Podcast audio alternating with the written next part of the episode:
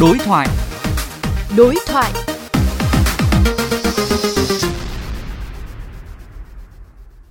Thưa quý vị, tình trạng thiếu thuốc do tâm lý ngại mua sắm và khó khăn trong đấu thầu đã xảy ra nhiều tháng nay, đang ngày càng trở nên nghiêm trọng, có thể dẫn đến một cuộc khủng hoảng nếu không sớm được giải quyết.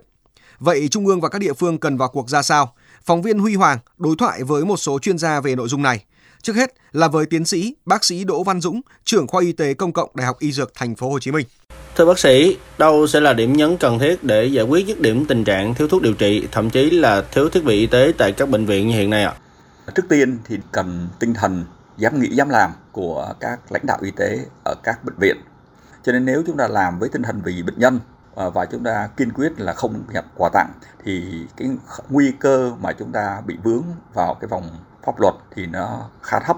và với cái tinh thần vì sức khỏe của người dân thì chúng ta cũng phải dám thực hiện những điều mà chúng ta nghĩ là cần thiết cho người dân. Sở Y tế, Bộ Y tế thì cần phải xem việc thiếu thuốc điều trị và thiếu các trang thiết bị y tế là một vấn đề cấp bách của ngành và chúng ta phải tập trung ưu tiên đúng mức vào cái việc ban hành các cái hướng dẫn phê duyệt các cái gói thầu hoặc là các cái gói mua sắm từ ờ, cấp dưới đưa lên thương vụ quốc hội có lẽ là nên xem xét lại một cách khẩn trương để mà đưa ra những cái hướng dẫn cụ thể uh, cho các đơn vị để các lãnh đạo y tế họ yên tâm hơn có thể mua sắm các trang uh, thiết bị và thuốc phục vụ cho sức khỏe người dân.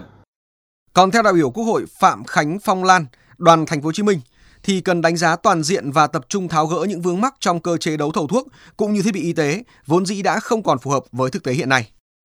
Ở cái giai đoạn hiện tại nó khách quan như vậy thì chúng ta phải là tìm cách để mà tháo gỡ. Bây giờ nó cần phải có những cái quyết định nó xuất phát từ cái cơ quan cấp trên cho các bệnh viện là có thể yên tâm mua thuốc về. Đối với cái thuốc mà generic không độc quyền, những cái thuốc thông thường ấy đấy, thì theo tôi thì nên chi một cái khoản tiền theo định suất bệnh nhân và các bệnh viện tự mua như các bệnh viện tư nhân những cái thuốc độc quyền những cái thuốc chuyên khoa đặc trị thì bộ y tế chính phủ phải đứng ra thương lượng giá với hãng dược cung cấp như là một số nước xung quanh chúng ta đã làm. Bởi vì chúng ta phải xác định thế này đấu thầu thuốc chẳng qua là để cố gắng tìm những cái thuốc nó bảo đảm chất lượng cho bệnh nhân và đồng thời giá cả nó hợp lý. Chứ chúng ta đừng có mong gì là tiết kiệm quá sức thật là rẻ ở cái chuyện này. Bởi vì cái tiết kiệm đấy nhưng nếu như nó dẫn đến những cái hệ lụy về chất lượng điều trị thì tôi thấy nó còn tốn kém hơn nhiều. Hơn lúc nào hết là chúng ta cần phải có những cái cơ chế về đấu thầu trang thiết bị về đấu thầu thuốc cho nó phù hợp và cho nó cũng tiệm cận với các nước.